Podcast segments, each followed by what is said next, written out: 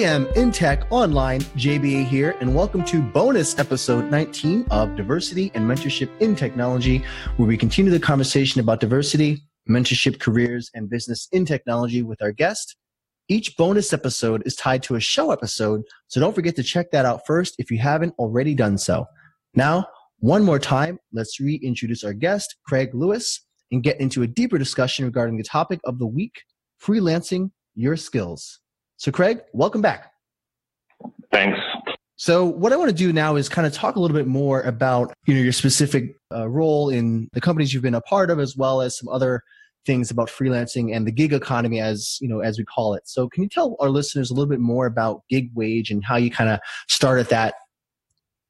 Yeah. So, gig wage is basically the fastest, easiest, uh, most comprehensive way for small and medium sized businesses and self employed to pay, manage, and support their independent contractor workforce.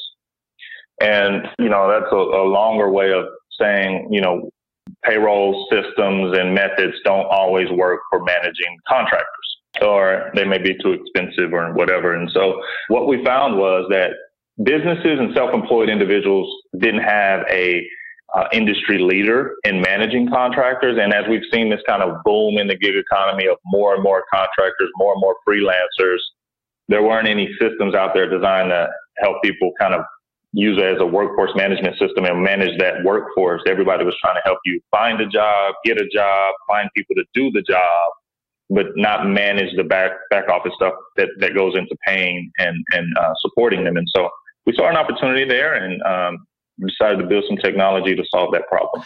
That's a great system idea because I think even myself, when I used to freelance uh, a long time ago, I would have the accountant or my accountant, you know, run run through the taxes, and everyone wants to hey, just hand over the books to the accountant. But as a freelancer, sometimes you know, when you especially have a smaller business, it's good to really take that and understand, you know, where your profit losses are and just the information. But a lot of times, uh, there's not a lot of information about compliance, tax laws. There was a question on Quora.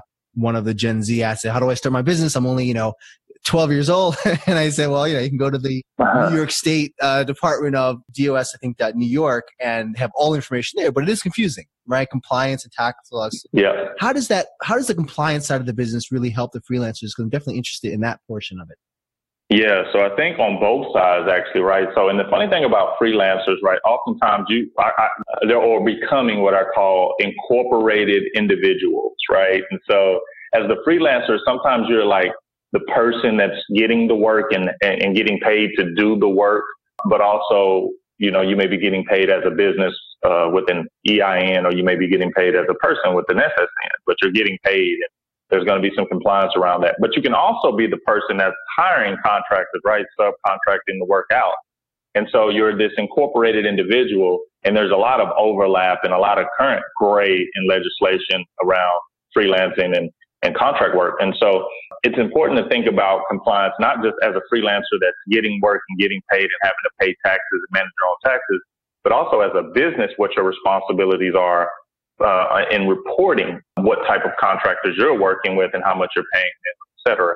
And so it's a two-way thing with these incorporated individuals of understanding how to manage their business that pays out and uh, manages contractors and then manage themselves as a contractor is receiving contracts. So it's this two-way thing and we think we can kind of help manage that. Uh, now, today we deal with a lot of people that are just, you know, the business focused on paying out and managing contractors. And so there's compliance there at what's the threshold, you know, are different states looking at different things and requiring different forms at year end, and then making sure those contractors have what they need to go out and be compliant.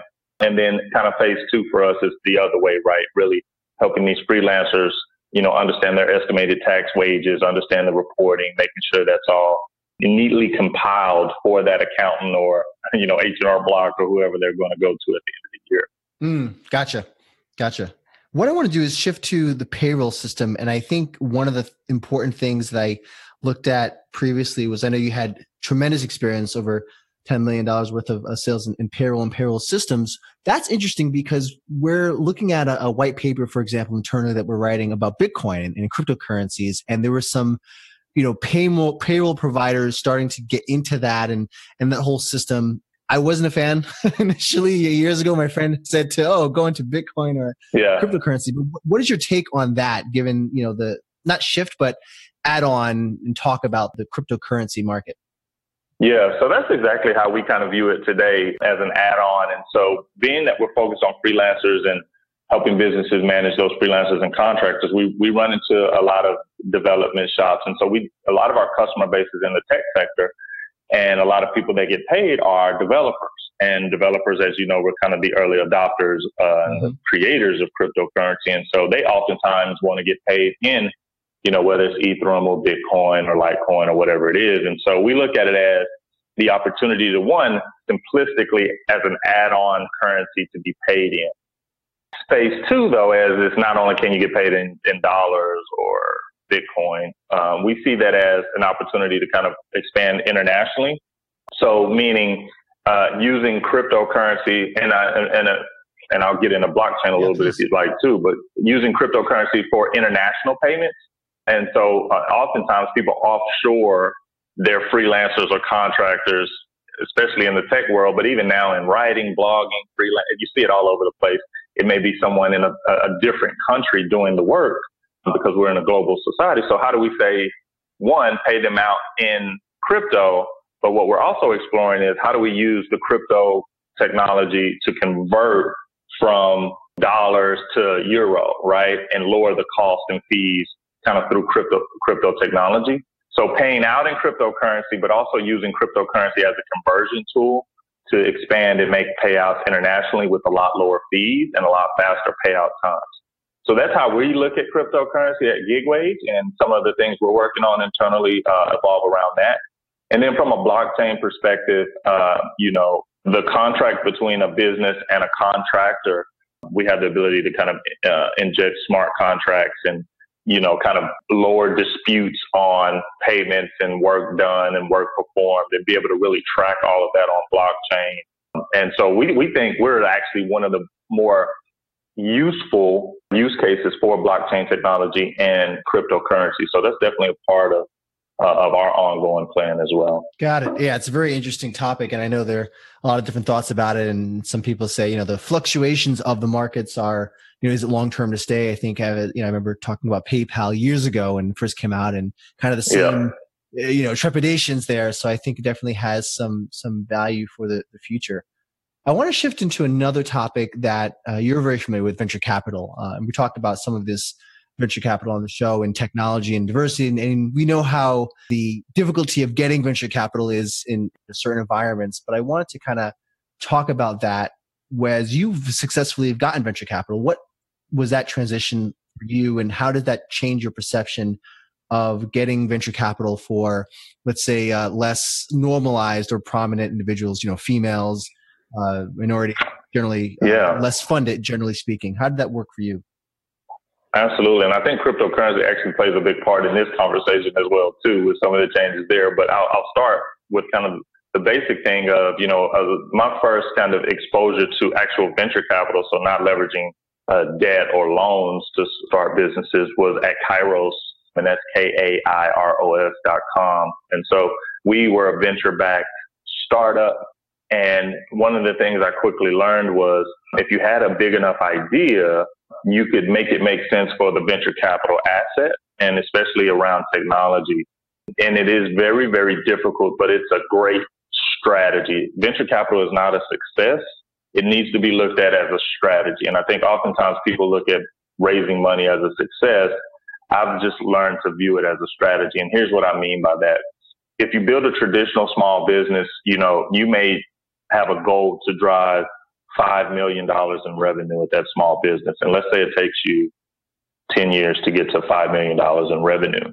And that's, you know, let's, let's even give you the benefit of the doubt and say it's reoccurring revenue. That's a really good business. If someone were to come in and acquire that business, they may pay you a multiple of revenue, one, one and a half, two times revenue, right? Depending on the type of business it is. So you could sell that business for, let's say in a good case scenario, $10 million. Right right? So you ran it for, for 10 years, you, you made $5 million in revenue, you sell it for $10 million.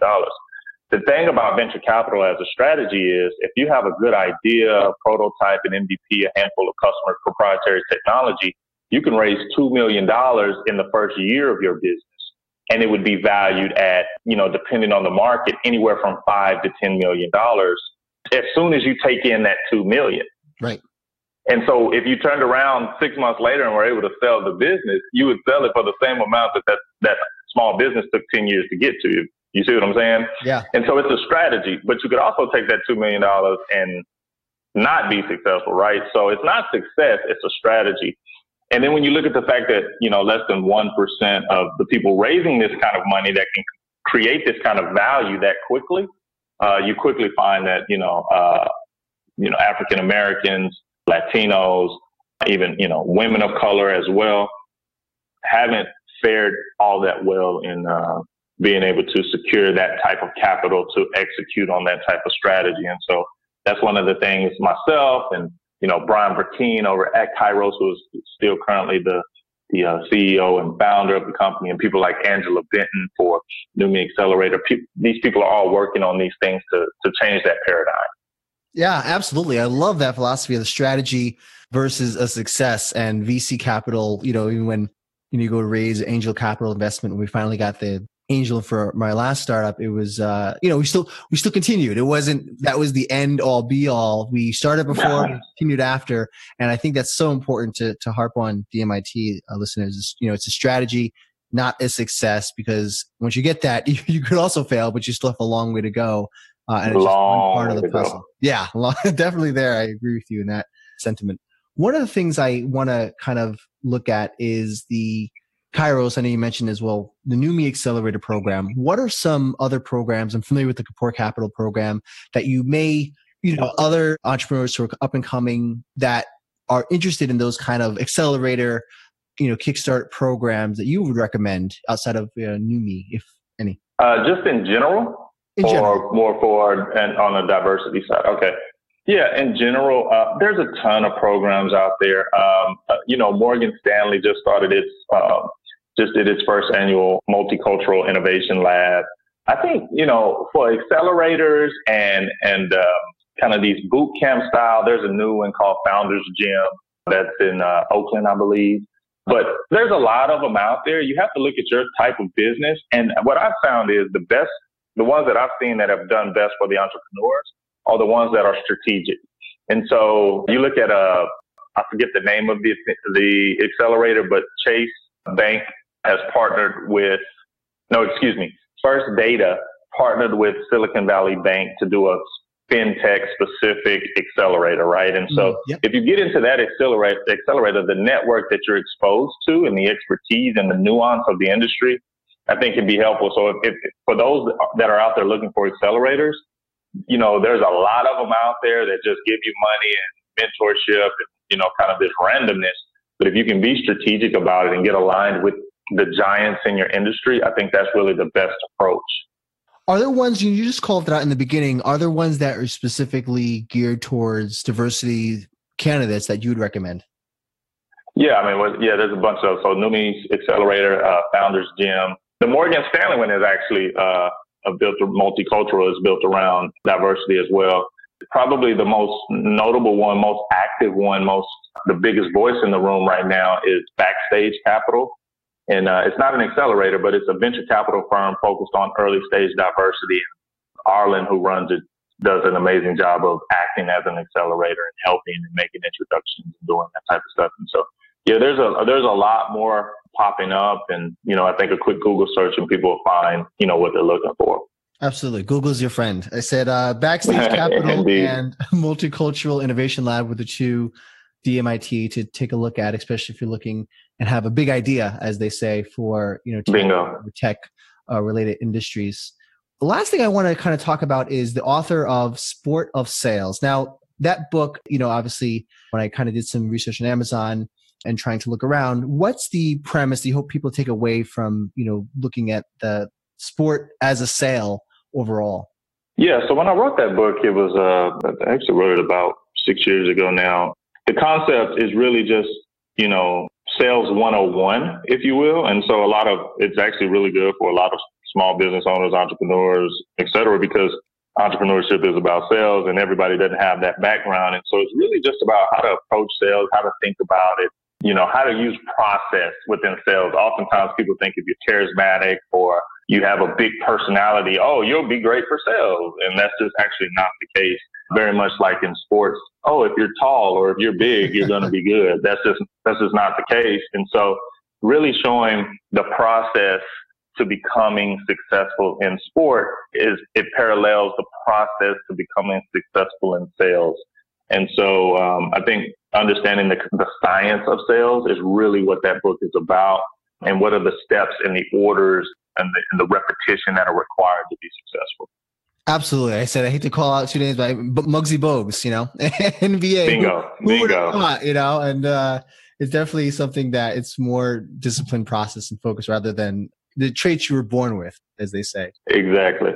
Well, awesome, Craig. I want to stop there, and I want to thank you again for providing so much value to the listeners on the show, and just thanks for coming on the show and and being a part of the experience. No, it was great. I enjoyed it.